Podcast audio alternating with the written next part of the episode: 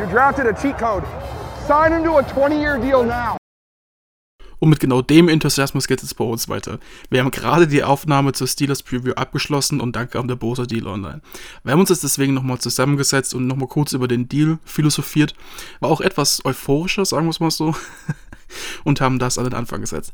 Das heißt, bitte entschuldigt, wenn wir in der Folge noch ohne Bosa reden, aber wir wollen uns die ganze Folge so schnell wie möglich für euch online bringen. Herzlich willkommen zu einer neuen Episode des Niner Empire Germany Outside Zone Talks, deinem deutschsprachigen 49ers Podcast. Viel Spaß beim Hören und Go Niners!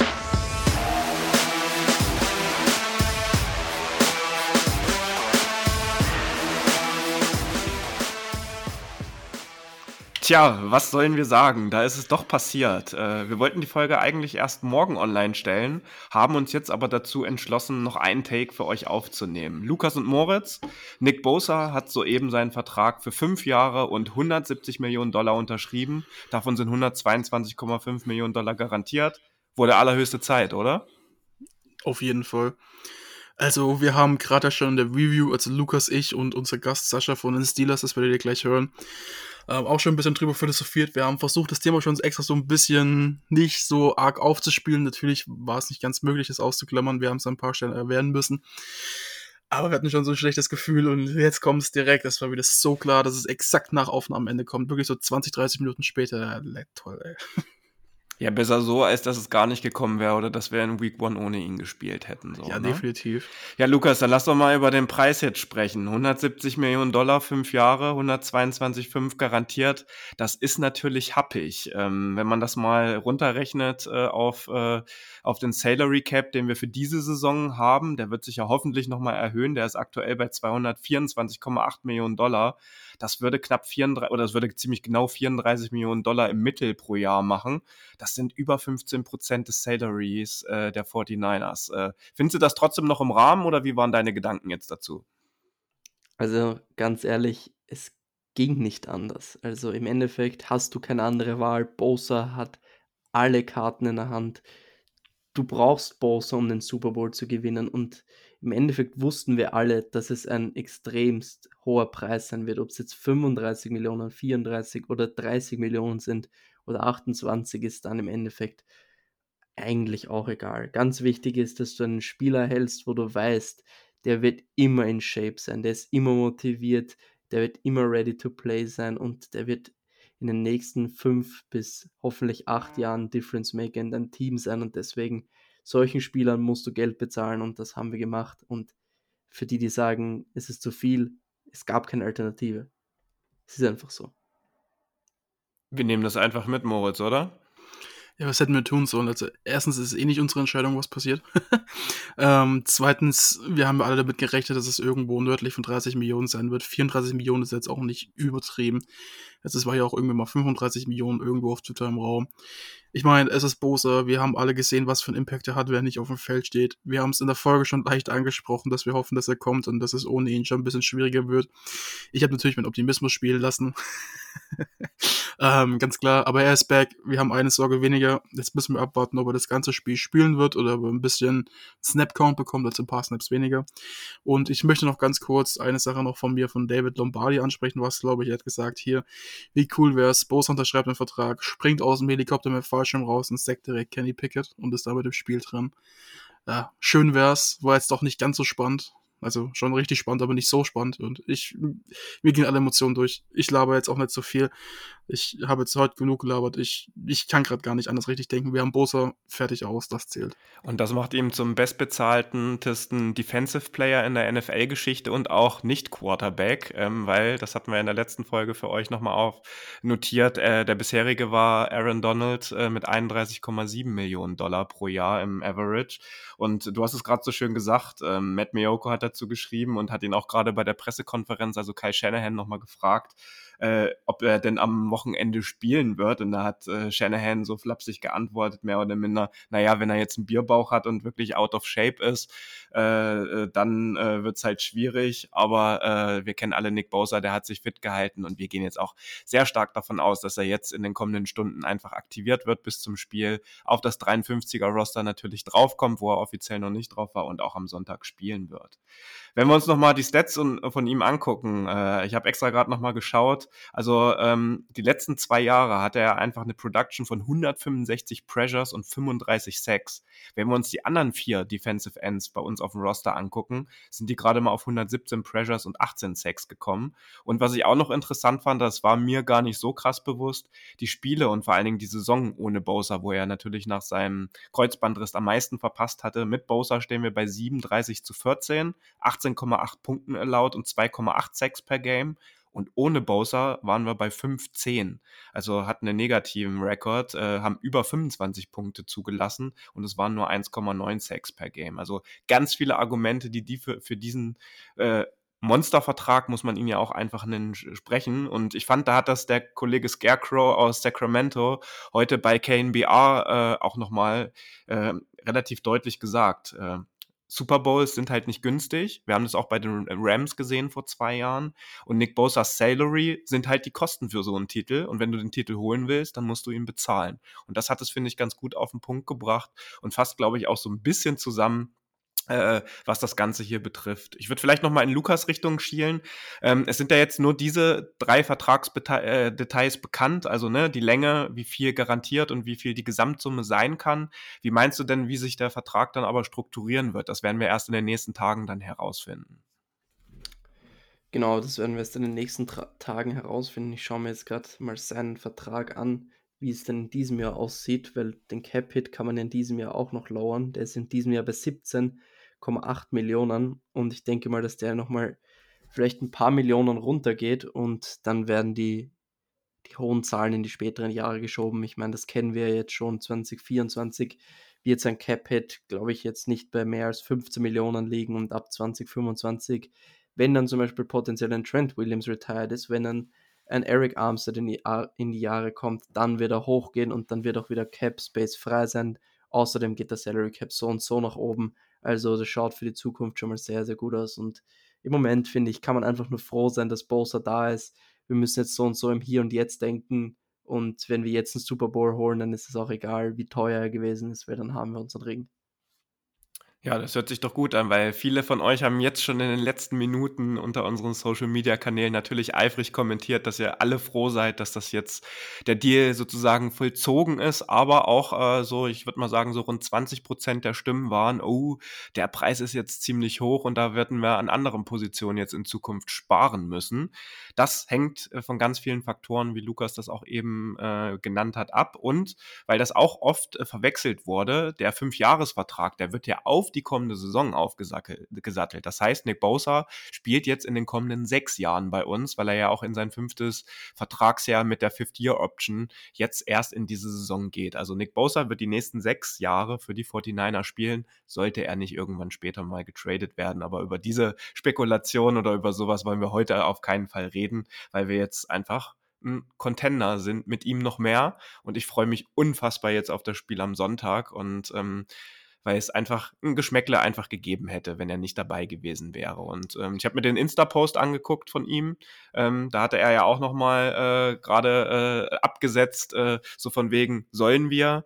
Äh, haben gleich auch alle anderen Spieler aus dem Kader, also Debo, George Kittle, Trent Williams sofort äh, äh sozusagen auch runter kommentiert. Ähm, ich glaube, die Mannschaft ist jetzt auch hyped.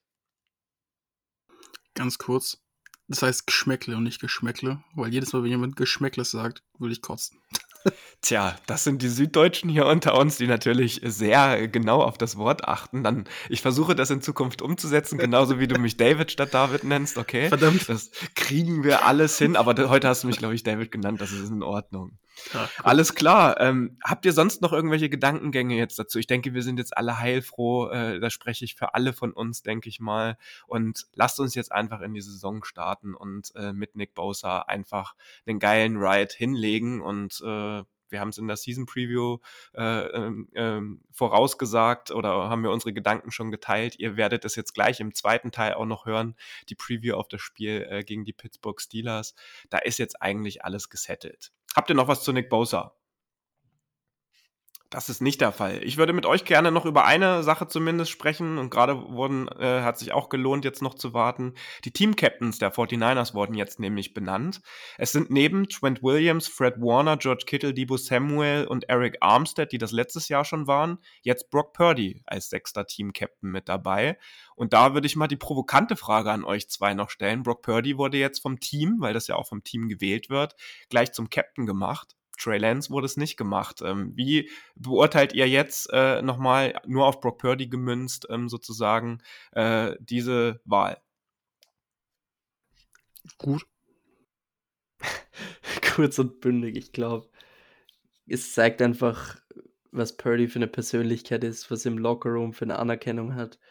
Und die hatte Trey Lance, wenn man es ganz ehrlich wenn man zurückschaut, wie man, und man sieht ja die Beweise immer wieder, wie die Leute über Purdy gesprochen haben. Purdy hat den riesen Respekt vom ganzen Team und Lance hatte ihn eben nicht so in dem Ausmaß, wie es Purdy hatte.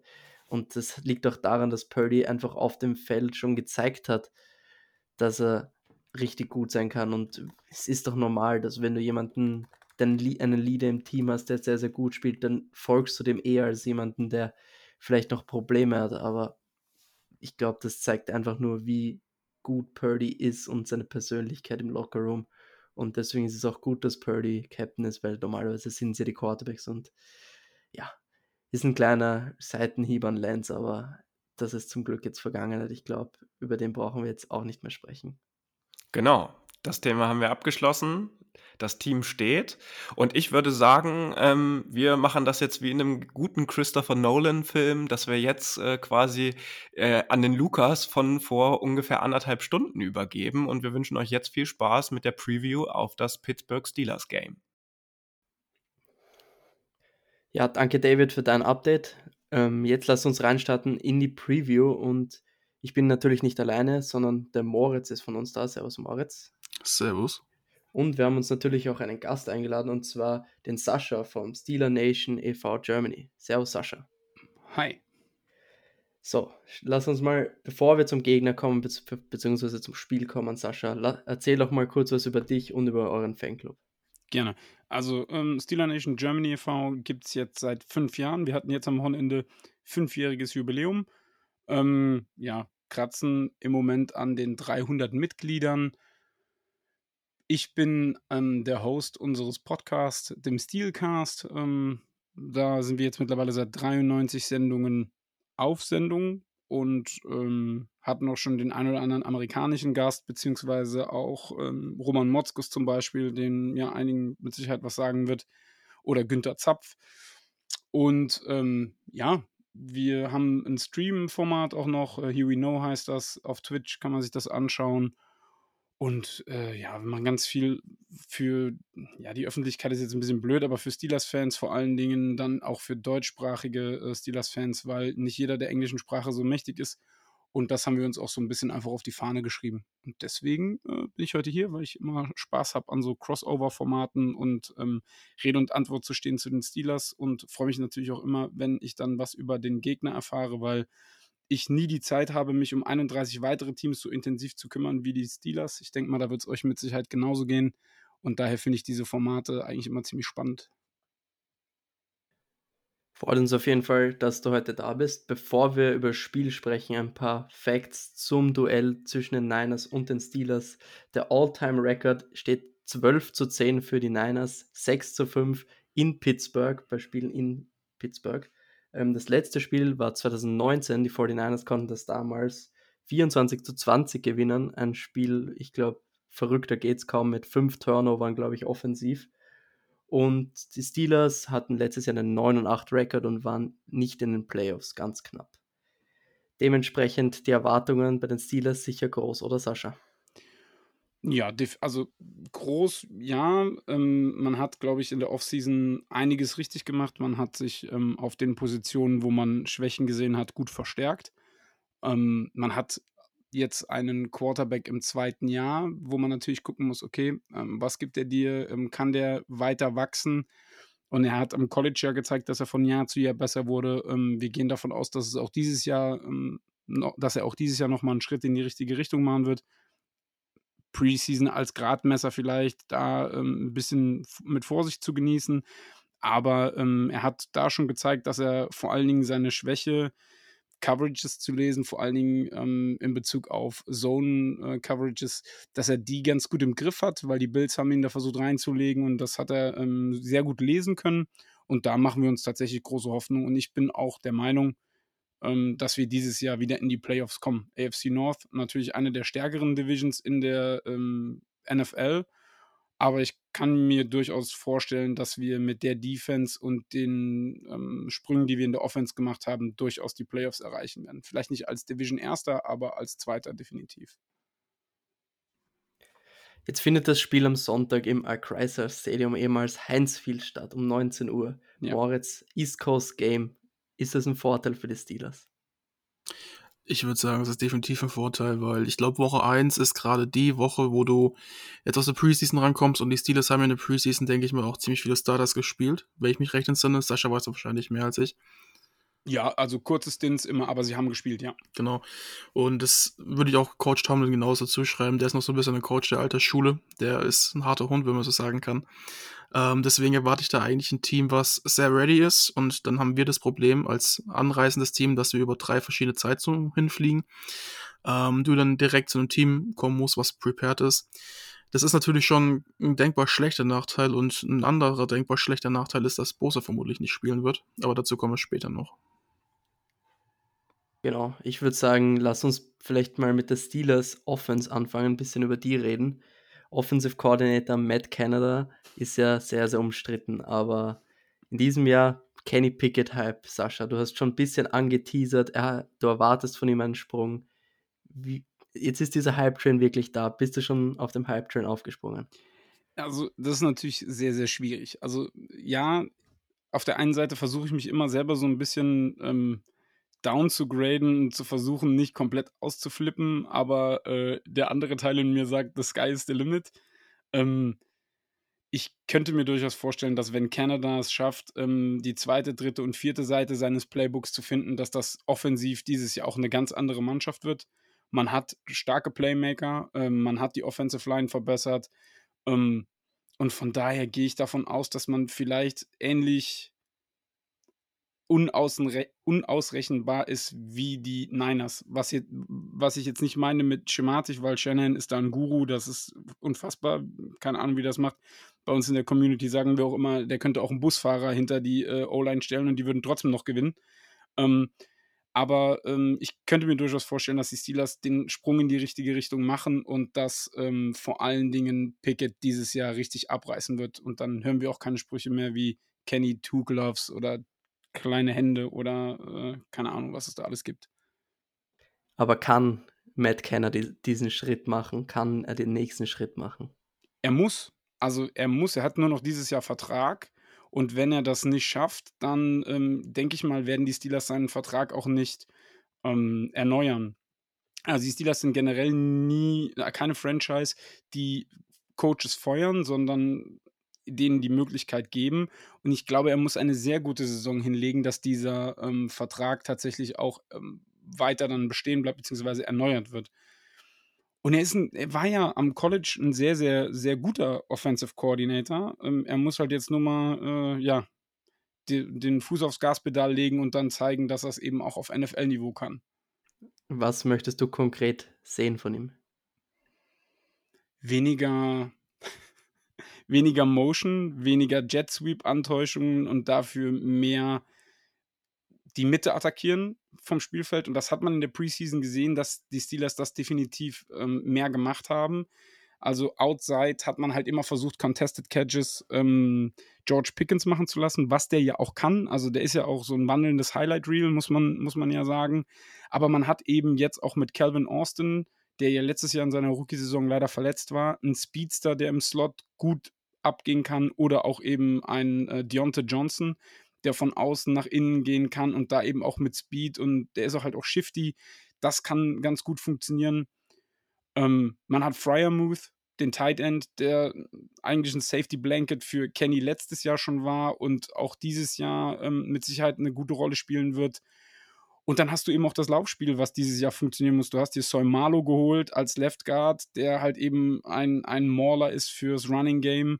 Und dann muss Najee eben auch ein bisschen so seinen Draft-Status ja, vielleicht nicht beweisen, aber ähm, es muss halt auch da ein weiterer Schritt in die richtige Richtung kommen. Und mit Jalen Warren hat man ja einen ähm, Running Back dahinter, der gezeigt hat mit einem 62-Yard-Run, dass eben auch Speedy-Elemente Speedy, ähm, mit drin sind. Und das wünsche ich mir einfach, dass Canada da ähm, vor allen Dingen eine gute Balance schafft und nicht so ausrechenbar ist, dass ähm, sogar gegnerische Fans äh, mir in einem Spiel dann sagen, wenn wir zusammen gucken, okay, ihr macht jetzt das und das, weil ihr macht das immer so und dann war es dann halt auch so das hat einen ja letztes Jahr fast zur Weißglut getrieben. Und im ersten Jahr unter Canada dachte man, okay, es liegt an Ben. Im zweiten Jahr kann man jetzt noch sagen, okay, es ist ein Rookie-Quarterback, da fängst du vielleicht nicht an, das komplette Playbook zu öffnen. Aber im dritten Jahr und jetzt auch im zweiten Jahr Kenny, da muss das einfach passieren. Und ich bin guter Dinge, dass das passieren wird. Du hast jetzt Soimalo angesprochen, kam von den Eagles, dann in der ersten Runde Broderick Jones gedraftet. Dann kam noch Tight End äh, Washington, wie heißt er nochmal? Jetzt fällt mir der Name Darnell nicht Washington. Darnell Washington kam genau. dazu in der Offseason. Wie siehst du generell die O-Line des Steelers? Weil ich meine, die war ja schon so die größte Schwäche von, also wie ich es gesehen habe im letzten Jahr. Ja, man, man muss dazu sagen, die O-Line letztes Jahr ist, glaube ich, die einzige O-Line in der NFL gewesen, die alle 17 Spiele durchgespielt hat. Also die, da hatten wir zum Glück kein Verletzungspech. Ähm, aber ich gebe dir recht, man wusste, dass man auf Left Tackle was tun muss, weil Dan Moore da eine klare Schwäche war letztes Jahr.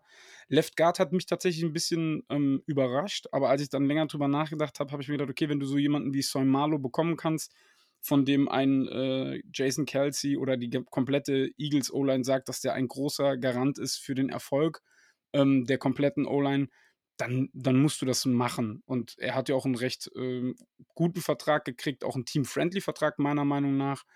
Und da hat man halt einfach die richtigen, die richtigen Schlüsse draus gezogen. Ob Broderick Jones direkt Woche 1 starten wird auf Left Tackle, ist die Frage. Aber Dan Moore hat zum Beispiel in der Offseason auch auf Right Tackle gearbeitet, weil er ja wusste, aufgrund des Draft-Status von Jones, dass es eventuell für ihn eng werden würde auf Left Tackle und ähm, versatile ähm, Linemen zu haben, glaube ich, ist nie verkehrt. Und wenn der dann eine andere Position noch begleiten kann, gibt dir das halt eben auch die nötige Tiefe auf den einzelnen Positionen. Also kurz gesagt, die Interior O-Line sieht schon ziemlich gut aus. Die Tackles sind noch so eine Frage. Ja, rechts ist eigentlich mit Okorafor eigentlich safe und gesettelt, aber ähm, links, ja, Dan Moore ist schon, schon irgendwo eine Schwachstelle, das muss man sagen. Aber Interior gebe ich dir recht, ähm, mit Mason Cole und ähm, eben Soy Marlow.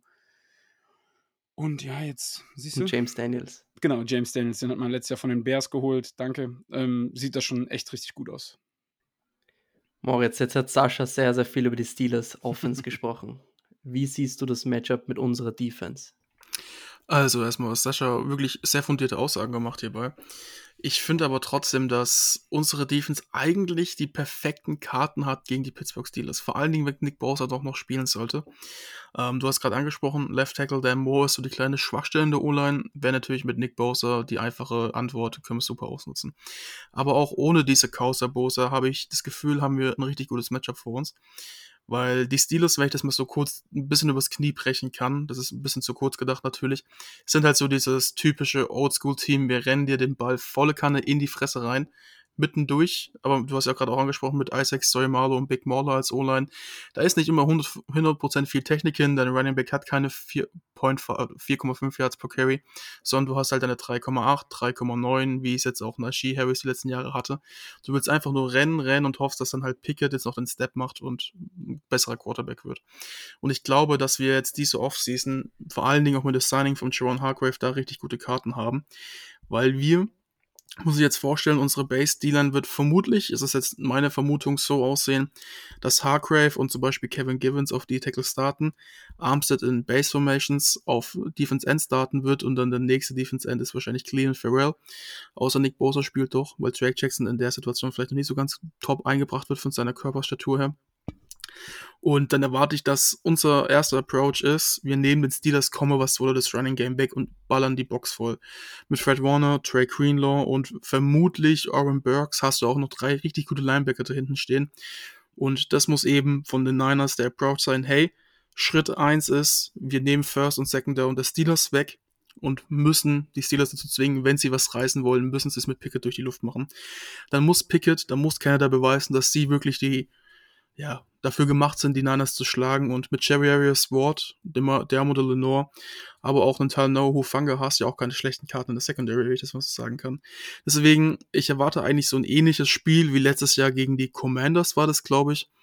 Ähm, das einfach so ein Slugfest werden kann, einfach auch ein ekliges, ein hartes, ein physisches Spiel, zum Beispiel auch wie Spiele gegen Philadelphia, nicht vielleicht jetzt in der Auseinandersetzung, dass sie so ein großes Talent haben, aber das wird ein Upsala, jetzt ist mein Kopfhörer rausgefallen. Ähm, das wird ein sehr, sehr, ich glaube, starkes Matchup von der Physis her. Wie siehst du unseren Pass Rush, vor allem unsere Defensive Ends gegen die Tackle der Steelers? Ich meine, wenn, wenn der O-Line angreifbar ist, dann vor allem die Tackles bei den Steelers. Und da fehlt uns dann schon, finde ich, die Tiefe, beziehungsweise auch einfach die Spitze mit Nick Bosa. Wie siehst du, wie viel Bauchschmerzen hast du bei unserer D-Line? Oder muss Steve Wills blitzen? Äh, eigentlich habe ich nicht mal so große Bauchschmerzen. Ähm, wir hatten es auch schon intern bei uns. Ich bin da ein bisschen, ich drifte da ein bisschen ab von dem Konsens, der auch oft auf Twitter zu lesen ist, dass wir jetzt ohne Bosa richtig schlechte Karten haben.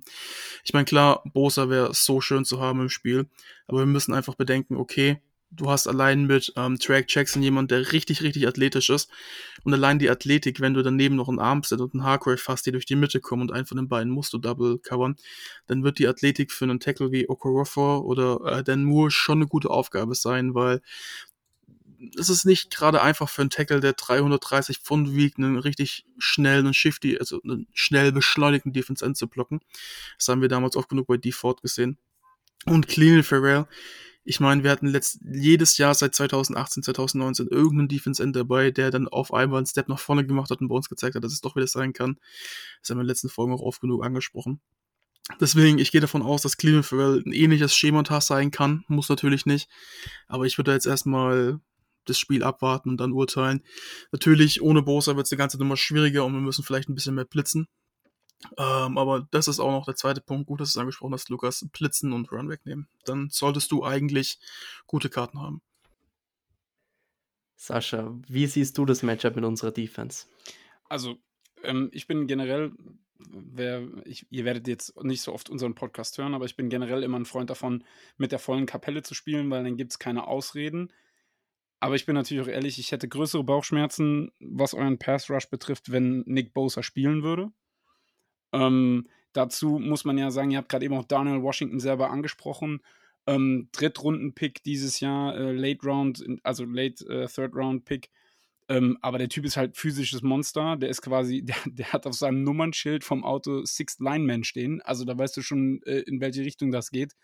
Ähm, und dazu ist er auch eine, eine ganz gute Anspielstation im Passing Game. Also ich glaube, so leicht, wie das gerade eben angesprochen wurde, wird es dann nicht mit dem, mit dem Pass Rush durchzukommen. Ähm, hoffe ich zumindest.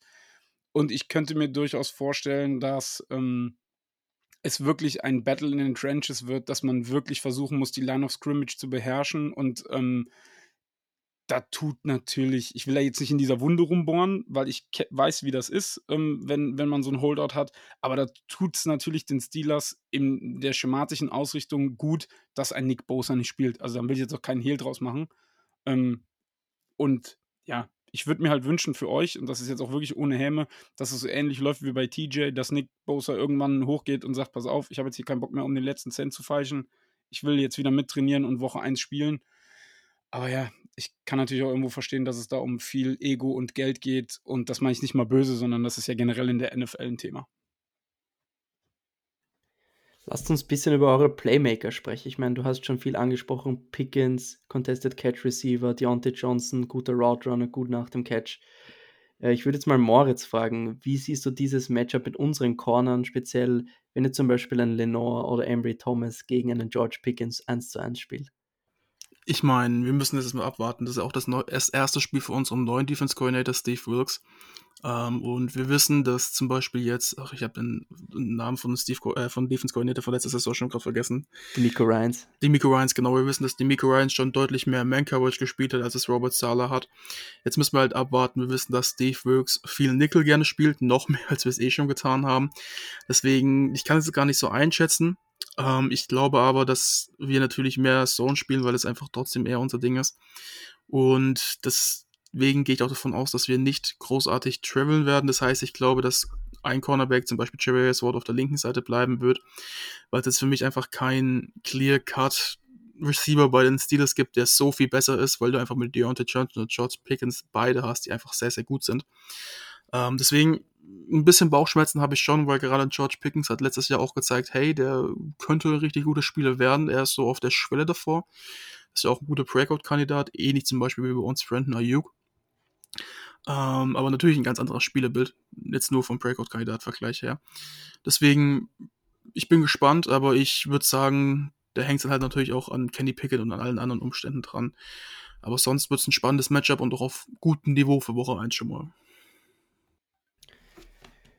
Wo siehst du vielleicht Matchups, wo die 49ers gute Karten haben gegen die Steelers, wo du sagst, hey, wenn wir dieses Matchup gewinnen, beziehungsweise zum Beispiel jetzt, wir kriegen mit vier Mann Druck auf Pickett und so weiter, wo siehst du dieses Matchup, was uns zum Sieg verhelfen kann, Moritz? Ich habe es ja ganz am Anfang angesprochen. Ich würde es den den Way to Win oder den, ja, den Weg zum Gewinn halt nicht darin sehen, dass wir jetzt ein gutes, positives Matchup für uns haben, sondern dass wir die Steelers schematisch versuchen rauszunehmen und versuchen einfach wirklich Candy Pickett das Spiel gewinnen lassen zu müssen. Hey, wir müssen wissen, okay, First Down Run für 0 Yards gestoppt, zweiter und 10, dann vielleicht dritter und lang oder dritter und medium, nicht dritter und kurz, Candy Pickett, du musst das jetzt lösen und du musst uns jetzt zeigen, dass du was drauf hast. Weil wir müssen auch, ich bin eigentlich immer jemand, der relativ realistisch hingeht, optimistisch, aber realistisch. Und das ist der Approach, den wir eigentlich seit 2017 gegen jedes Team gemacht haben. Und das ist auch der Approach, wie jede NFL-Defense gegen ein Team vorgeht, was jetzt kein Patrick Mahomes oder Josh Allen hat. Versucht das Running, Back, Running Game wegzunehmen und wenn nicht einer schlägt, dann durch die Luft, weil da ist auch viel mehr Potenzial, da Fehler zu machen. Sascha, kann Kenny Pickett die 49ers schlagen. Ja. Ja, und ich sag euch auch warum, weil ich glaube, dass du die 49ers am besten in Week 1 schlagen kannst und nicht, wenn sie eingespielt sind und später in der Saison sind. Deswegen bin ich froh, dass wir Woche 1 gegen euch spielen, ehrlich gesagt. Ähm, und ich glaube tatsächlich, dass man in der Offense sehr, sehr gut matcht, was eure Secondary vor allen Dingen betrifft. Ähm, ich bin gespannt, wie das Element Speed dann kommt ähm, durch das Thema äh, Calvin Austin und auch bei Punt Returns oder Kick Returns bin ich mal gespannt. Ähm, ja, und ich kann mir durchaus vorstellen, dass es ein hartes Spiel wird, so wie Moritz gerade eben auch gesagt hat, aber ich kann mir auch sehr gut vorstellen, dass Kenny Pickett das Spiel gewinnen wird.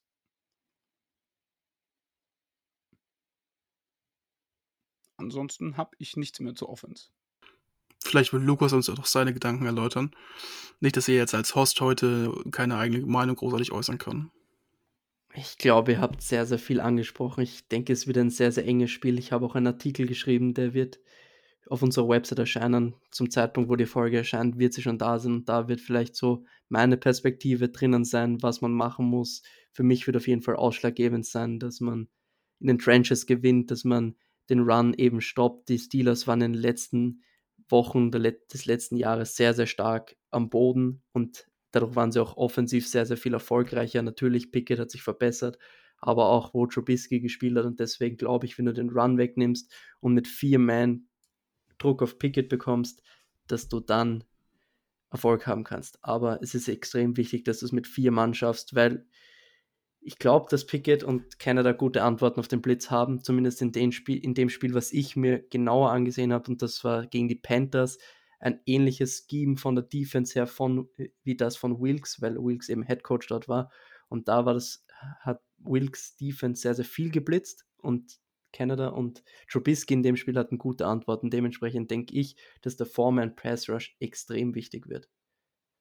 Ich weiß nicht, Sascha, willst du was dazu sagen? Ja, also ich habe tatsächlich ein bisschen Angst vor der Mitte eures Feldes. Ich habe ja gerade eben gesagt, äh, Mitte attackieren, aber Fred Warner macht einem natürlich da ein bisschen Sorgen als Linebacker, deswegen kann er von mir aus auch mit blitzen. Dann ist die Mitte ein bisschen offener. Ähm, alles in allem, äh, glaube ich, wird es in Woche 1 auf Nuancen ankommen. Und ähm, wie ihr auch selber gesagt habt, ähm, ist, sind die Steelers gerade mit den Startern wahrscheinlich ein bisschen eingespielter als die 49ers und deswegen sehe ich der ganzen Sache, was unsere Offense betrifft, sehr positiv. Ja, was unsere Defense betrifft, äh, würde ich bei jedem anderen Gegner jetzt auch Ja sagen, aber nicht bei den 49ers. Also da glaube ich, ist halt, äh, ja, da sind so viele Playmaker bei euch, dass das auch einem äh, Kopfschmerzen bereitet und da möchte ich nicht in der Haut unseres äh, Defense-Coordinators Austin stecken. Du sagst es. Und ich wollte gerade über jemanden sprechen, der uns vielleicht Kopfschmerzen bereiten könnte. Und das ist TJ Watt. Ich habe mir da ein paar Zahlen rausgeschrieben. Und zwar erst einmal, TJ Watt hat durchschnittlich 0,96 in einem Spiel. Und das ist der beste NFL-Wert in NFL History. Dann die Werte im letzten Jahr, wenn TJ Watt auf dem Feld stand und wenn er nicht auf dem Feld stand. Acht Siege, zwei Niederlagen, wenn er auf dem Feld stand. Nur ein Sieg aus sieben Spielen, wenn er nicht auf dem Feld stand. 16,9 Punkte pro Game, wenn er auf dem Feld stand. 25,3, wenn er nicht auf dem Feld stand. 32,6 zu 8 im Gegensatz, wenn er nicht gespielt hat. Und 18 zu 5 Turnover. Das sind schon richtig heftige Zahlen, wie ich das gelesen habe. Wie wichtig ist ein TJ Watt und wie viel besser macht der das Team der Steelers und alle Spieler um sich herum, Sascha? Der ist der Difference Maker. Also machen wir uns nichts vor. TJ Watt ist das Herz und die Seele neben Cam Hayward in dieser Defense und vielleicht noch Minka Fitzpatrick. Aber er ist der Cornerstone, um den man alles äh, drumherum baut. Offensive ähm, Koordinatoren müssen sich auf ihn einstellen, müssen schematisch darauf antworten. Also ich höre ja immer diesen witzigen Vergleich, ähm, alle werden gedoubled und triple teamed, nur TJ Watt nicht. Und dann gucke ich mir unsere Spiele an und denke mir, okay, wird von drei Leuten gehalten und kommt trotzdem noch zum Quarterback und sackt ihn da frage ich mich dann immer, wo die ganzen Leute hingucken. Aber es ist ein anderes Thema. Ähm, dann kommt ja da hinzu, wenn ich das richtig habe, ist ja euer Right Tackle neu und der ist wohl auch nicht unbedingt die Bank und das ist die Seite, von der TJ kommt. Also das würde mir tatsächlich ähm, auf Wilks Seite schon ein bisschen Sorgen bereiten. Ja, und um es einfach kurz zu machen, TJ Watt ist der beste Spieler, den die Steelers auf ihrem äh, Roster haben. Und es sind, ist ja nicht nur TJ Watt in der D-Line, du hast Cam Hayward angesprochen, du hast noch Highsmith, du hast in der Tiefe, jetzt fällt mir natürlich nicht ein von ehemaliger Arizona Cardinal, äh, hast du den Namen im Kopf? Larry Ogunjobi? Marcus Golden. Oder Marcus Golden. Golden ja. Gut, der genau. kam aber von den Steelers vorher, ne? Der war ja schon mal bei den Steelers, deswegen war ja. ich gerade, okay. Ich meine nur generell in der Tiefe, ja. im Gegensatz zu was wir in der Tiefe haben, dann äh, Nate Herbig oder Nick Herbig, verwechselt werden immer, Rookie hat jetzt auch in der Preseason ziemlich aufgezeigt. Und das ist schon richtig viel Tiefe, die da, da ist. Und du hast unseren Right Tackle angesprochen, Moritz. Wie groß sind die Bauchschmerzen bei McKivitz gegen Watt? Ich weiß nicht, also wenn du jetzt sagen würdest, McKivitz gegen Watt, jedes Play One-on-One und wir passen oder so, oder laufen auf viel über rechts, dann wären die sehr stark. Ähm, andererseits haben wir in der letzten Folge schon oft angesprochen, McKivitz ist wirklich eigentlich, bisher hat einen sehr soliden Eindruck gemacht, egal wann er eingesprungen ist. Aber vor allen Dingen auch wissen wir, du hast es in den letzten Folgen, glaube ich, sogar mal angesprochen, Lukas, dass wenn wir laufen und wir laufen sehr, sehr oft und sehr, sehr gerne, dann laufen wir das über Trent Williams Seite. Und von daher gehe ich davon aus, dass wir auch wieder sehr viel rennen werden, gerade am Anfang der Saison reinzukommen. Viel auch über Trent Williams Seite, dann hast du da noch einen George Kittle, der hoffentlich spielen wird. Das heißt, du musst die Entscheidung treffen, hast du ähm, einen TJ Watt als Backside Pass Rusher in der Hoffnung, dass ein Play Action kommt und er ihn aussniffen kann oder spielst du ihn wirklich auf der Frontside, wo halt der Run rübergeht und gehst halt damit das Risiko ein, dass Trent Williams, George Kittle, Kyle Juszczyk, der dann zum Blocken drin ist und so weiter und so fort, seinen Effekt halt so ein bisschen, ich sag es mal, rausnehmen. Er ist trotzdem da. Ich will es nicht sagen, aber ihr wisst jetzt, glaube ich, alle, was ich meine. Ähm, dass dann halt er gegen die richtig guten spielen muss. Und vor allen Dingen, wenn ich TJ Watt anschaue, dann ist er auch gerade, seine Stärke ist deutlich noch mehr im Pass Rush, als es bei Bose ist. Bose ist auch noch ein bisschen ein besserer Runstopper, wenn ich das so sagen würde. Ähm, allein vom Körperbau her. Und TJ Watt ist ja auch ein Outside Linebacker und kein Defense End, jetzt rein technisch gesehen, wiegt auch ein paar Pfund weniger als Bose. Ähm, jetzt nur für den Vergleich. Deswegen die Bauchschmerzen jetzt halten sich relativ bedeckt, aber wenn es dann drauf ankommt und die beiden gegenüberstehen ohne Hilfe, schon ein bisschen Bauchschmerzen da. Will ich nicht Finde ich, leugnen. finde ich tatsächlich interessant, wenn ich da mal kurz einhaken darf, weil, also ich, ich hätte jetzt auch gesagt, jeder andere Spieler in der Defense, da würde ich keine Baustelle, aber bei TJ würde ich mir, also, dass du dir keine Gedanken machst, so, hm, also Run-Stopping kann er auch ganz gut, auch wenn er vielleicht nicht die Statur von Bosa hat, aber auch da ist er eigentlich recht gut. Und ich glaube, darauf wird es auch ankommen, dieses Element CMC irgendwie zu, zu, zu kontrollieren. Und da bin ich echt gespannt, wie die Steelers das, das machen werden. Also, es muss halt auch über die Mannschaftsleistung kommen. Das kann kein einzelner Spieler machen. Aber da muss man mal schauen. Genau, ähm, das ist jetzt von mir gesagt, nicht weil ich irgendwie TJ Watt diskreditieren will, auf keinen Fall. Ähm, ich sag nur, dass ich glaube, Trent Williams ist der beste Offense Tackle in der Liga. Er hatte, glaube ich, vor zwei Saisons, also nicht letzte Saison, sondern vorletzte Saison auch vor allen Dingen ähm, das beste Run Blocking oder die beste All Offense Line PFF Grade, die jemals vergeben worden ist. Ähm, deswegen, ich mache mir da schon gute Sorgen, also schon gute Hoffnung, wenn ich das so sagen kann. Und vor allen Dingen wissen wir, Trent Williams dann noch mit George Kittle dazu, der blocken kann. Das ist einfach so viel Manpower. Und klar, ich würde auch alles drauf wetten, dass Cameron Hayward auf die Seite kommen wird, wo der Run hingeht. Dann wird es dann schon wieder noch ein bisschen anders aussehen, weil dann hast du da wirklich noch richtig, richtig guten Runs davor da stehen. Aber ich bin dann, also ich wollte auch mit eher aussagen, da mache ich mir eher weniger Bauchschmerzen, wenn das die Kause ist, als jetzt andersrum. Wenn es dann auf den Pass ankommt. Aber trotzdem kann man so halt einen TJ Watt ein Stück weit rausnehmen. Okay. Ohne jetzt ein bisschen auf den Gameplan oder die Keys zum Sieg vorzugreifen, Moritz, aber ich glaube, aus Passing-Situationen sollten wir trotzdem wegbleiben, oder? Aus klaren. Ja, natürlich. Also, weil dann macht TJ Watt One-on-One gegen Colton McKivitz und auch wenn ich von Colton McKivitz sehr, sehr viel halte, ähm, was man von Mike McClinchy jetzt im Passblock nicht so sagen konnte die letzten Jahre, ähm, dann wird es trotzdem schwierig, weil du hast es angesprochen, ich habe es beide angesprochen. TJ Watt ist einfach wahrscheinlich ein Top 2 Passrusher mit Bosa zusammen. Vielleicht noch Miles Garrett jetzt auf End. Nicht, nicht dass er jetzt denkt, ich will das Donald außen vor, ähm, sondern nur um Defense End, Outside Linebacker halt anzusprechen. Da mache ich mir dann große Sorgen. Aber ich hoffe, dass wir First und Second Down gewinnen können, was eigentlich immer generell so die Shanahan-Ansichtweise ist, ein Spiel zu spielen. Und du hast es vorhin auch angesprochen, Sascha, wenn es einen Guru gibt, der den Defense-Spiel rausnehmen kann, dann ist es Shanahan. Und vielleicht ein interessanter Vergleich, weil Lukas, du hast vorhin auch die Panthers angesprochen. Wir hatten das mit Luke Kuechly, der zwar kein Passrusher ist, aber wo es trotzdem 2019 hieß, okay, er ist ein richtig smarter Spieler, er ist gut gegen den Run und der wird die 49ers stoppen.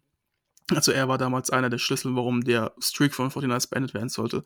Und im Spiel haben wir dann gesehen, wie Shanahan einfach Luke Kuechly, der einer der smartesten Spieler war, der jemals ein Footballfeld betra- betreten hat, nach Strich und Faden vorgenommen hat, dass er teilweise einen Play darstellt, nach links, nach rechts geguckt hat und der Run an ihm vorbeiging und er einfach gar keinen Plan hatte.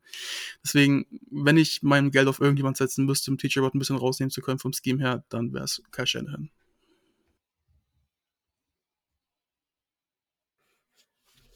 Ich bin auf jeden Fall gespannt. Also die, die O-Line wird auf jeden Fall einer der wichtigsten auf beiden Seiten des Balls, können wir ja ehrlich sein. Das wird ein Battle. Das wird vermutlich in den Trenches mitentschieden. Und wer den Quarterback besser schützen kann, wird sehr, sehr gute Karten haben, das Spiel zu gewinnen. Ähm, lass uns vielleicht mal ein bisschen zu den Linebackern von den Steelers und zur Secondary schauen, Sascha. Mhm. Ihr hattet da doch ein paar neue Namen, vor allem auf Linebacker mit Holcomb und Landon Roberts. Kannst du uns irgendwas zu den beiden sagen? Und vielleicht zu Quan Alexander, der Ja. muss ja jedem 49ers-Fan noch ein Begriff sein, 2019 bei der legendären Saison dabei gewesen und jetzt ein Pittsburgh Steeler. Ja, man hat eigentlich das komplette Linebacker-Core ausgetauscht. Also man hat tatsächlich äh, alle Linebacker, es ist kein Linebacker der alten, der letzten Saison mehr da. Ähm, und die Starter sind, ähm, also ich denke mal, Quan Alexander wird starten. Wir spielen ja eine 3-4, das heißt also, wir spielen mit zwei Mittellinebackern. Ich denke mal, Quan Alexander und E. Roberts bzw. Holcomb äh, werden starten. Und wo man bei der Acquisition vor allen Dingen von Holcomb und Roberts meiner Meinung nach auch einen großen Wert drauf gelegt hat, ist, dass die beiden Captains waren in, in ihren vorherigen Teams. Der eine bei den Commanders, der andere, ich glaube, bei den Jets, ich meine, bei den, oder Dolphins, ne, bei den Dolphins hat Roberts gespielt. Ähm, und das gibt dir natürlich auch so ein gewisses Element, was du brauchst, gerade in der Mitte. Dann halt eben, ich glaube, auch Holcomb spielt mit dem Green Dot. Das heißt also, der sagt die Spielzüge an. Ich müsste aber jetzt nochmal genau nachgucken. Ähm, ich bin tatsächlich gespannt, was dieses Linebacker-Core ähm, bereit ist, auch zu leisten. Roberts hat in der Preseason gezeigt, dass er auch ein guter Runstopper ist. Der ist da zwei, dreimal durch die Line durchgeschossen und hat äh, den, ähm, den Running Back im Backfield schon gestoppt. Das fand ich sehr, sehr schön. Könnte ich mir, würde ich mir auch gegen äh, Christian McCaffrey wünschen, auch wenn ich weiß, dass es sehr, sehr schwer wird. Ähm, aber ja, das Linebacker-Core ist ein, tatsächlich ein großes Fragezeichen für die Steelers auch. Und wenn George Kittle spielt, ähm, wird es natürlich auch ein Problem, weil die Steelers historisch schlecht sind, was das Thema ähm, Tight Ends covern betrifft. Und da hatte man Holcomb eigentlich geholt. Ich bin mal gespannt, ob, wenn Kittel spielt, Holcomb ihn dann so ein bisschen shadowed oder was man dann macht. Keine Ahnung. Muss man mal abwarten. Also definitiv eine Chance für uns, beziehungsweise für Shannon angreifbar, die Linebacker in Pass Coverage.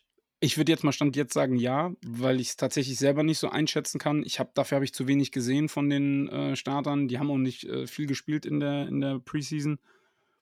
Könnte man versuchen, ja. Aber ich könnte mir auch, ich hoffe natürlich, dass sie dann auch überraschen. Also aus unserer Sicht würde ich jetzt mal sagen, Kittle, McCaffrey, Juszczyk in dem Matchup gefällt mir schon mal ziemlich gut. Aber ja, schauen wir mal in die Secondary und zwar, da habt ihr auch einen neuen Mann gedraftet, einen neuen Mann geholt in Free Agency. Joey Porter Jr. wurde gedraftet, Patrick Peterson kam aus in der Free Agency und Cameron Sutton ging nach Detroit. Wie siehst du jetzt mal so ganz grob allgemein die Secondary der Steelers? Abgesehen von Minka Fitzpatrick, wir wissen alle, wie gut er ist. Mhm. Also, ähm, wenn du Minka ansprichst, dann muss man natürlich auch über DeMonte Cassie sprechen, der den Strong Safety, also Minka spielt ja Free Safety, DeMonte Cassie spielt Strong Safety, der ersetzt quasi Edmonds 1 zu 1, der zu den Eagles gegangen ist. Ähm, da habe ich überhaupt keine Bauchschmerzen. Das wird meiner Meinung nach genauso gut funktionieren wie mit Edmonds.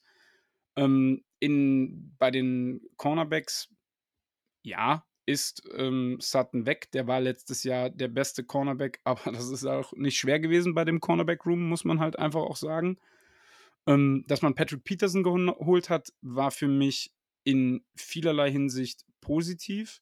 Der erste Punkt ist, ja, er ist nicht mehr der Jüngste. Ähm, aber er hat bei den Vikings letztes Jahr eine ne sehr, sehr gute Saison gespielt, meiner Meinung nach, mit fünf Interceptions und generell auch sehr vielen Tackles. Also hat er bewiesen, dass er auch in einem, in einem höheren Alter noch auf einem sehr guten Niveau spielen kann. Und du hast es ja gerade eben angesprochen, wir haben zum Beispiel Joey Porter Jr. mit dem 32. Pick ähm, gedraftet. Da muss ich immer noch äh, Stoßgebete an die Bears schicken, dass die uns den Zweitrunden-Pick gegeben haben für einen Wide Receiver, der jetzt bei denen auch nicht so wirklich funktioniert, aber ist ein anderes Thema. Dann hat man Desmond King jetzt vor Tagen noch äh, verpflichtet äh, als Free Agent. Man hatte Corey Trice in der siebten Runde, da hat man ein bisschen gegambelt, äh, den zu holen, aber der ist ein Injury-prone und hat sich auch Season-Ending verletzt. Aber alles in allem steht man jetzt meiner Meinung nach besser da mit den Cornerbacks ähm, als vorher. Und äh, natürlich wird Patrick Peterson, denke ich mal, auch so ein bisschen die Rolle des Mentors haben für dieses ganze äh, Core. Und da äh, mache ich mir weniger Sorgen als letztes Jahr. Aber auch da muss man abwarten, wie, wie das äh, ist.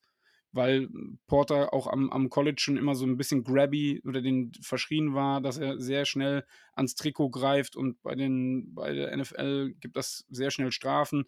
Muss man mal abwarten.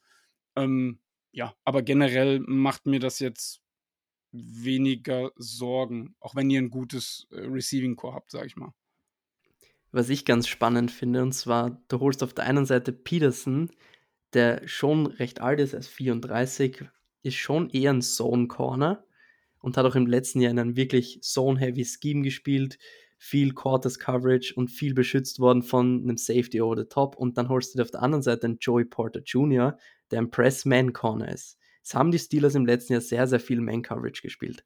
Was erwartest du in diesem Jahr von ihnen oder speziell einfach in diesem Spiel? Ich könnte mir durchaus vorstellen, dass man eher Zone spielt gegen die 49ers.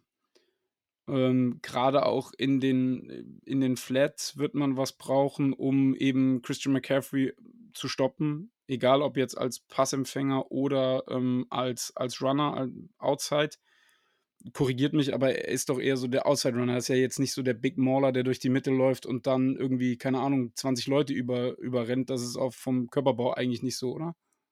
Ähm, doch, also du kannst Okay. ihn ganz gut vergleichen mit Livion Bell. Jetzt nicht, dass er die Leute über den Haufen rennt, sondern aber er ist ein sehr, sehr patient Runner und gerade im Scheme von Kai Shannon, also er ist auch sehr effektiv durch die Mitte, Mhm. weil er doch sehr shifty ist und dann einen guten Cut machen kann. Also das täuscht leicht. Und vor allen Dingen er aber auch wirklich nicht so schade, mal die Schulter runterzunehmen. Und klar, er ist jetzt kein Derrick Henry oder so und auch kein Najee Harris vom Powerback. Aber der nimmt auch gerne mal einen Cornerback mit und überrennt ihn, wie zum Beispiel im FC Championship Game, da hat man es auch gesehen. Mit dem Linebacker jetzt eher nicht so, aber auch da kriegt er dann noch ein hartes Yard raus. Also der ist schon echt tough. Okay. Aber da bin ich gespannt dann, wie sich auch Keanu Benton zum Beispiel schlagen wird als ähm, Zweitrunden-Pick. Dann hast du Ogunjobi und, und Hay äh, Hayward in der Mitte. Ja, also ich, ich sehe das als Matchup und das, da kann ich mich jetzt eigentlich nur wiederholen, das, was ich gerade eben auch gesagt habe. Ich spiele die 49ers lieber in Woche 1 als in Woche 17. Ein anderer interessant, interessanter Fakt, und jetzt schaue ich in, eher in deine Richtung, Moritz. Ähm, seit dem Christian McCaffrey Trade haben die 49ers 10% mehr Man-Coverage angeboten bekommen von den Gegnern. Das ist der dritthöchste Wert in der gesamten Liga im letzten Jahr gewesen. Und seit dem McCaffrey Trade lief es ja ziemlich gut, würde ich sagen, oder? Es lief sehr, sehr gut. Ich meine, Sascha, für dich mal ganz kurz und vielleicht wissen es einige Hörer nicht. Ähm, seit dem McCaffrey Trade haben wir zwei Spiele verloren. Das war einmal das Spiel direkt gegen die Chiefs, als er da getradet worden ist und nur drei, 72 Stunden, wenn überhaupt da war. Ich glaube sogar noch weniger. Und das zweite war das NFC Championship Game. Danach haben sie alle, also dazwischen haben sie alle gewonnen und wir wissen alle, das NFC Championship Game wurde verloren wegen Injury-Verletzung. Ähm, also nicht nur deswegen wahrscheinlich, aber das wäre ganz anders ausgegangen, vermutlich, wenn es nicht so gewesen wäre. Und du hast es gerade angesprochen, es spielen viel mehr Teams Man-Coverage gegen uns und das heißt auch, okay, sie wissen, sie müssen die Christian McCaffrey quasi wirklich wie einen Receiver, der im Backfield steht, wie auch wenn ein Debo Samuel ins Backfield geht, was er auch gerne macht, ähm, oder Kyle Shanahan gerne macht, for instance, ähm, müssen sie ihn wie ein Receiver betrachten. Und es ist auch öfters mal der Fall, dass ein Slot-Corner dann die Aufgabe bekommt, hey, falls Christian McCaffrey über die LOS kommt und eine Passroute läuft, du coverst den, wenn er auf deine Seite kommt. Ähm, das wird ein spannendes Matchup. Und wenn ich jetzt mal meine ganz ehrliche Meinung sagen darf, ich habe mir jetzt den Dev Chat angeguckt und auch letztes, die letzten Jahre immer mal öfters wieder Steelers spiele, weil ich die Steelers eigentlich ganz sympathisch finde, auch von ihrem Spielstil her, weil man so Teams halt nicht mehr so oft sieht in der NFL, diese Oldschool-Teams, wenn ich mal so sagen kann.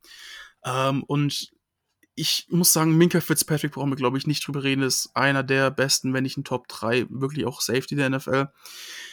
Levi Wallace, Joey Porter als Rookie wird mir schon ein bisschen Bauchschmerzen jetzt geben, wenn ich wüsste, okay, Brandon Ayuk ist ein sehr, sehr guter Route einer der besten Route der NFL und ist gerade in den Startlöchern wahrscheinlich eine richtig gute Breakout-Season zu haben, laut vielen Experten. Debo Samuel ist als Receiver vielleicht nicht so gut, wie sein Name ist, als purer Receiver, sondern wenn er den Ball hat, ist er halt eine absolute Maschine. Deswegen, da kannst du es machen. Aber du hast halt bei den Niners so viele Spieler. Du hast noch einen George Kittle, wenn dann spielen, das ist noch ein bisschen fraglich gerade. Christian McCaffrey aus dem Backfield. Und dann dürfen wir eine Sache nicht vergessen. Du hast noch einen Elijah Mitchell als Change of Paceback, der bei wahrscheinlich ja, 25 anderen Teams auch ein Starting Running Back wäre von seinem Talent her, weil er eben so gut ist, der aber auch mal die Schulter gut runternehmen kann. Du hast einen Kyle Just, du hast einfach so viele Waffen und wenn du da Man-Coverage spielst, dann ist halt die Gefahr groß, dass einer von den Waffen auf sein wird und deswegen denke ich auch, dass eigentlich gegen uns der Weg zum Siegen ist, dass du viel Zone spielst und halt auch vielleicht mit Zone to äh, Man to Zone, das gibt's ja auch sehr, sehr oft und halt vielleicht auch mit Blitzen versuchst, einfach einen jungen Quarterback im Brock Purdy aus den Reserven zu locken. Siehst du es ähnlich, Sascha? Also ja, also der Druck muss halt da sein. Also da müssen wir, glaube ich, nicht drüber diskutieren. Du musst Druck machen und da haben die Steelers eine gute Front, die das kann. Ähm, und das wäre für mich dann auch tatsächlich, da habe ich ja gerade eben auch schon gesagt, da, das wären für mich Bauchschmerzen auf 49ers Seite, dass man da wirklich äh, versuchen muss, äh, Purdy ähm, aufrechtzuhalten, dass der das nicht, ist jetzt martialisch ausgedrückt, aber dass er das Spielfeld verletzt. Ihr wisst, was ich meine. Ich wollte das jetzt nicht auf eine, äh, eine, eine Verletzung. Ich bin viel zu froh, dass der Junge äh, anscheinend keinen Tommy John hatte und früher wieder zurückgekommen ist, als man das, was man am Anfang nach diesem Championship Game ähm, gehört hat. Ähm, und Druck können die Steelers. Also das, das ist halt so ein Ding. Und da, äh, ja, das können sie auch gegen Top-O-Lines. Ähm, selbst die, die AFC North hat ihre O-Line immer und immer wieder ähm, verstärkt. Alle Teams wissen, dass sie starke O-Lines brauchen. Das ist in der AFC North, glaube ich, mittlerweile ein absolutes Muss, weil alle vier Mannschaften einen sehr guten Pass-Rush haben. Und deswegen hm, glaube ich, dass die 49ers sich da ähm, ja schon was einfallen lassen müssen. Und ich bin da wirklich gespannt, äh, wie das wird. Was erwartest du von Purdy, Moritz? Ich meine, nach der Verletzung erstes richtiges Spiel. Der Druck auf ihn persönlich ist riesig und meine Erwartungen auch. Wie, wie geht's dir dabei? Ja, ist natürlich denkbar schlechte Situation für einen jungen Quarterback. Also jetzt vom Druck her, von allen personellen Sachen ist er richtig gut in der Situation. Du kannst es dir nur träumen. Aber der Druck ist halt, wie du sagst, sehr, sehr stark auf seinen Schultern. Aber ich habe das Gefühl, und das ist meine subjektive Einschätzung dafür, kann man mich dann auch später an den Pranger stellen. Ähm, aber wir haben seine Preseason-Spielen gesehen, wo er gespielt hat. Wir haben es aus sämtlichen Trainingsberichten gehört. Und es setzt sich einfach exakt fort, wie letztes Jahr auch, dass der Typ einfach quasi wie Joe Montana einfach super cool ist und super gelassen und quasi Eis in seinen Venen hat, weil es so cool ist, wie man das immer so schön sagt im Englischen. Ähm, deswegen denke ich mal, dass auch vielleicht dieser ja, dieses, dass wir in den ersten Wochen so strugglen, was unter Jimmy Garoppolo und vor allen Dingen auch Trey Lance letztes Jahr der Fall war. Wobei man sagen muss, Trey Lance letztes Jahr in diesem Regenspiel in Chicago denkbar schlechte Sache, äh, denkbar schlechte Situation, um das jetzt als Sample Size nehmen zu können, also als Vergleichswert. Aber ich glaube, dass mit Brock Purdy sich das auch ein bisschen ändern kann. Wir haben gesehen, und das haben wir alle bei uns intern gesagt, und ich glaube, Lukas und ich haben selber auch schon mal drüber geredet, vor oder nach einer Aufnahme, ähm, dass einfach Purdy reinkommt in dieses Preseason-Spiel und sofort sharp und ready aussieht, die Würfe links, rechts komplettiert, als wäre er nie verletzt gewesen am Arm. Und einfach dann, jetzt natürlich, er hat selber gesagt, er ist kein 6-6-Quarterback, der irgendwie 70 Yards tief wirft, jedes Play. Aber er macht halt sein Ding und gewinnt Spiele. Und das sieht man halt auch. Und deswegen so ein quasi Art Kirk Cousins äh, Archetype oder so Typus, wenn ich das so sagen kann, der halt sehr, sehr effizient spielt. Also auch eine sehr effizientere Version von Jimmy Garoppolo. Das wird mir als Steelers jetzt schon auch ein bisschen Bauchschmerzen bereiten. Auch wenn es jetzt natürlich nicht der Quarterback ist, von dem du eigentlich Angst haben solltest. Aber ich, wie gesagt, mein subjektives Gefühl, ich habe schon die Erwartung, dass auch ganz, ganz viel gehen kann in Woche 1. Sascha, was sind deine Erwartungen an Purdy? Wie hast du ihn in, im letzten Jahr gesehen und glaubst du, kann er die Leistungen wiederholen? Ähm, also meine Erwartungen an Purdy in Woche 1 sind sehr niedrig, aber das hat was damit zu tun, dass ich nicht möchte, dass er gegen die Steelers gewinnt. Ähm, also ich meine, man muss ja mal festhalten, ne? Mr. Irrelevant, der letzte Pick im, im letztjährigen Draft und dann so abzuliefern, ähm, das nötigt einem natürlich schon Respekt ab. Ich glaube aber, dass er auch so ein bisschen mit einer Rookie-Wall zu kämpfen haben wird hoffe ich auch. Vor allen Dingen so Woche 1, Woche 2, Woche 3 und dann halt eben auch nach der Verletzung. Das ist halt, ich meine, diese Verletzung ist ja auch mit, mit ähm, gegnerischem Kontakt äh, geschehen, wenn ich das noch richtig in Erinnerung habe. Korrigiert mich, wenn es falsch ist. Aber das ist natürlich auch sowas, wo du dann vielleicht auch mal an der einen oder anderen Stelle vielleicht in einer harten Competition flinchst und plötzlich ähm, Geister siehst. Ähm, Tom Brady hat das ja, kann das ja konnte das ja auch mal eine Zeit lang ganz gut. In einer Saison hat er ja auch überall Geister gesehen, wo keine waren. Ähm, ähm, ja, aber der ist noch jung. Also ich könnte mir vorstellen, und ihr braucht, das ist ja auch so ein Thema, ich glaube, ich brauch, ihr braucht keinen Franchise-Quarterback. Ihr braucht einfach nur einen Quarterback, der euch das Spiel nicht verliert. Und das kann Purdy, aber hoffentlich nicht in Woche 1. Ich bin ja gespannt. Also ich sehe das, ich bin da sehr, sehr positiv bei Purdy, aber es ist natürlich die Fanbrille da, aber ja, es ist die Fanbrille da, aber man muss halt schon sagen, Purdy hat im letzten Jahr überragend gespielt und mehr als nur so ein Game Manager, muss man halt auch sagen. Deswegen sehe ich einfach noch Verbesserungspotenzial bei ihm und ich, wenn jetzt die Verletzung ihn nicht mehr beeinträchtigt, dann denke ich, dass er noch besser werden kann, diese Offense auf noch ein höheres Level heben kann. Und ja, wir werden sehen. Ich glaube, die Woche 1 ist denkbar ungünstig, wie du es gesagt hast. Steelers Defense ist eklig zu spielen, gute Front, gut gecoachtes Team. Und das in Woche 1, die sind ready to play, das, da können wir uns sicher sein. Und werden Sie gleich sehen, wenn Purdy im ersten Spiel abliefert, sehe ich keinen Grund, warum es nicht die ganze Saison so weitergehen kann. Und wenn er nicht abliefert, ja, dann werden wir auch sehen, dass er eben einfach noch nicht da ist. Aber er ist halt auch noch ein junger Spieler, wir müssen geduldig sein und ich bin einfach sehr gespannt und ich kann euch einfach nur sagen, ich freue mich einfach nur, wenn es endlich Sonntag ist. Und sag ruhig, Moritz, sag ruhig. ähm, du hast, glaube ich, zu Purdy alles gesagt, was man sagen kann. Vielleicht noch ein kleiner Gedankenanstoß. Wir haben letzte Saison mit Garoppolo 28, ein paar Punkte pro Spiel geaveraged. nachdem Purdy reingekommen ist als Mr. Irrelevant, hatten wir bis zum NFC Championship Game, das ist jetzt nicht included in der Statistik, 33 und sogar noch mehr, glaube ich, waren es. Ich habe es nicht mehr, ich habe es nur noch grob in Erinnerung, ich weiß es nicht mehr ganz genau, aber auf jeden Fall hatten wir über 33 Yards, äh, Average Points pro Spiel. Das heißt, du hast nicht nur einen Quarterback, der schon ohnehin quasi so ähnlich wie Jimmy Garoppolo spielt, sondern er war noch deutlich effizienter und hat fünf Punkte mehr pro Spiel gemacht. Und das ist ein Wert, wenn er die ganze Zeit so gespielt hätte, wäre das ein Top-3-Wert in der NFL gewesen. Also das ist einfach, ich, ich weiß nicht, ich sehe natürlich gerade auch, wenn man die Fanbrille nicht aufhat, dass das schon ein bisschen ein Fragezeichen ist, mit einem Mr. Irrelevant in die zweite Saison zu gehen, der dann auch noch die ganze Offseason verletzt war. Aber so, wenn man die Fanbrille ein bisschen aufsetzt und das Ganze halt recht logisch und nüchtern betrachtet, aber trotzdem finde ich schon, dass man sich da auch wirklich freuen kann und gute Hoffnung zeigen kann, dass er einfach mit seinen, ja, wie man Slice und Dice, also so ein bisschen, er macht jetzt keine großartig tiefen Würfe, aber er findet halt trotzdem schematisch die Löcher in der Defense. Ähm, und du hast eben viele Spieler, die das machen können, Löcher kreieren können.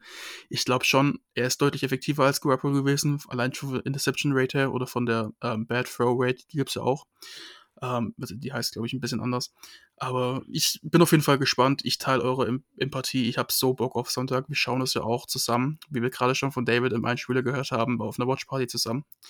Und ich habe einfach Bock. Wir können nicht in die Zukunft schauen. Ähm, ich setze natürlich auch meine Fanbrille auf. Ich bin ja eh immer unser Optimist hier und ich habe Bock auf das Spiel einfach.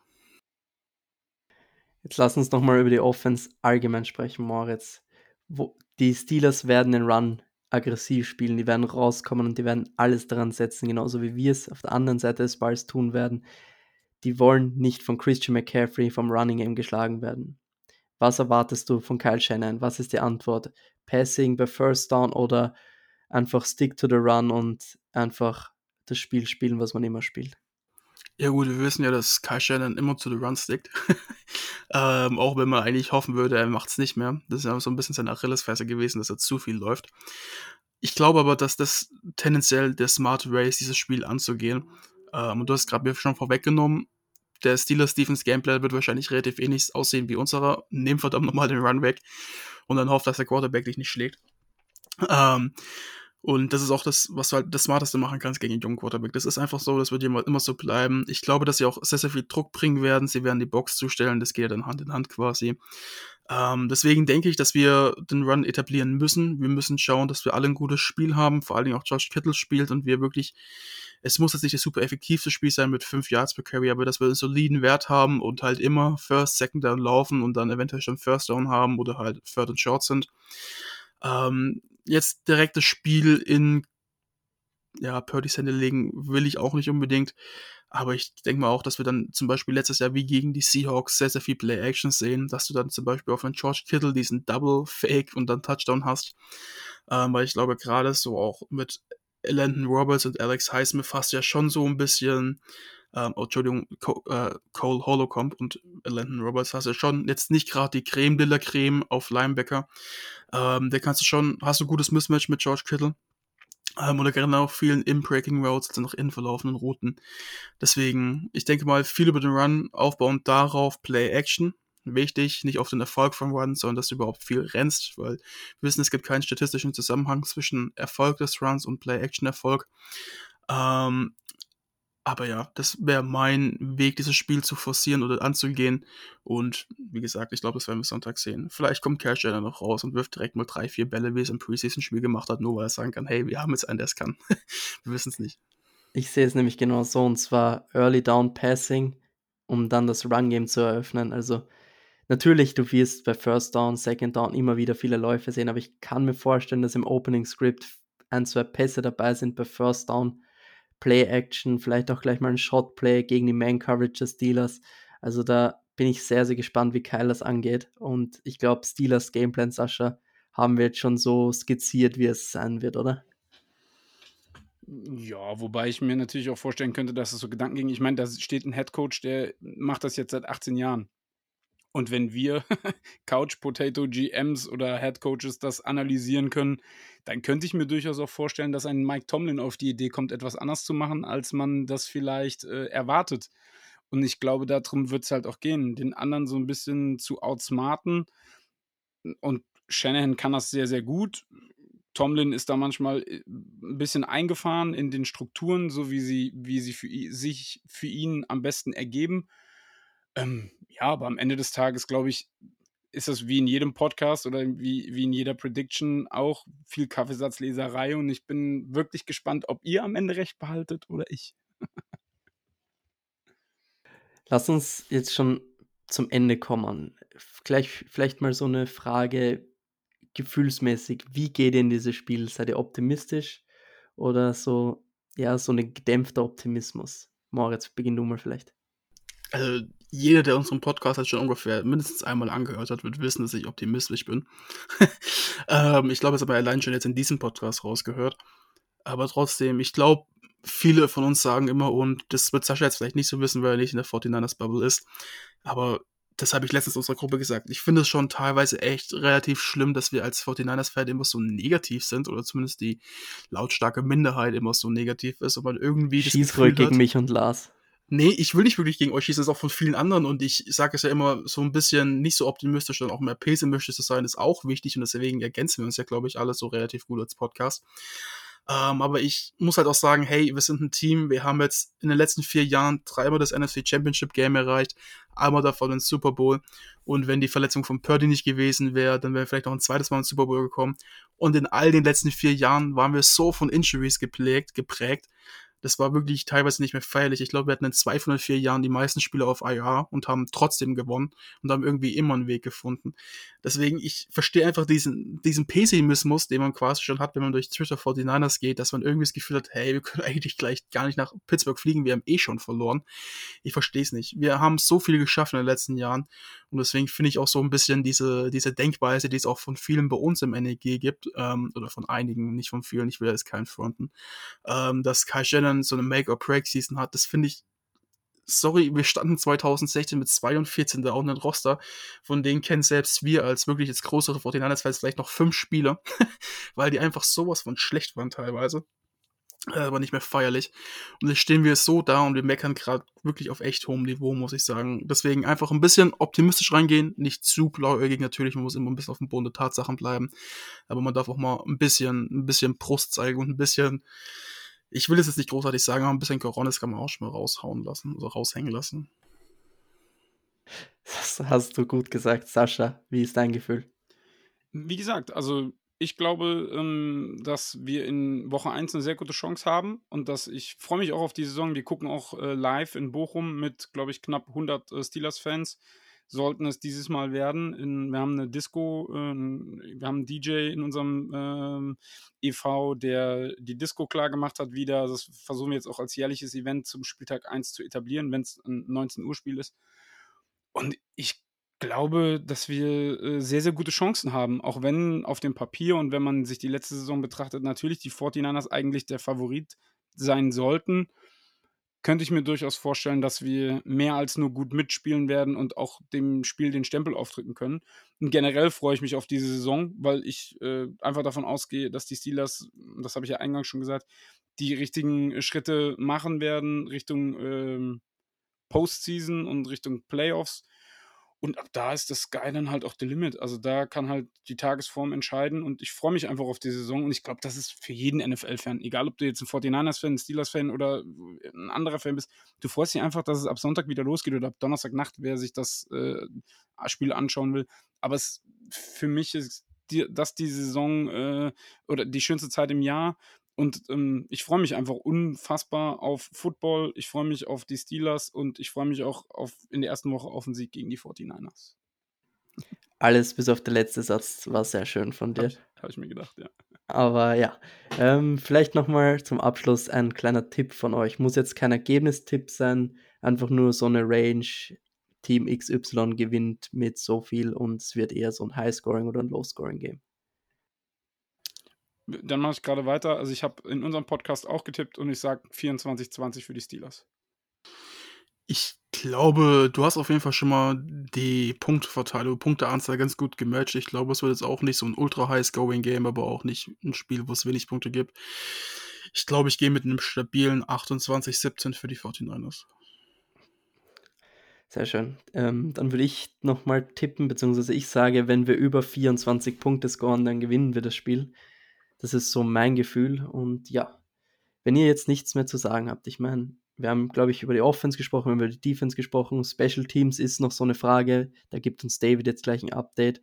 Und ich denke, es ist alles gesagt zum Spiel und damit zurück, zurück zu dir, David. Danke für eure Preview auf das erste Spiel der 49ers bei den Pittsburgh Steelers. Und wir haben jetzt zum Abschluss einfach nochmal den Hinweis an euch. Ihr könnt jetzt am Sonntag das Spiel auch mit mehreren 49ers-Fans aus Deutschland zusammen gucken. Zum einen bei unserem Haupt-Season-Opener am Sonntagabend in Grestal, das ist in der Nähe von Schweinfurt. Dort könnt ihr äh, mit dem Bayern-Chapter zusammen äh, das Spiel verfolgen. Meldet euch aber bitte unter der angegebenen E-Mail-Adresse an. Das findet ihr alles auf unseren Social Media Kanälen und ihr könnt auch in Düsseldorf beim NRW Chapter im Knoten heißt die Lokalität das Spiel mit anderen 49ers Fans aus NRW und der groben Umgebung dort zusammen gucken. Ich denke, wir hatten jetzt eine super Folge mit Big News über Nick Bosa mit einer ausführlichen Preview auf das Spiel bei den Pittsburgh Steelers und jetzt kann es einfach nur losgehen. Wir wünschen euch einen angenehmen weiteren Tagesverlauf. Das war der Niner Empire Germany Outside Zone Talk. Streamt und abonniert uns auf allen gängigen Kanälen unter ad 49 ersempire GER.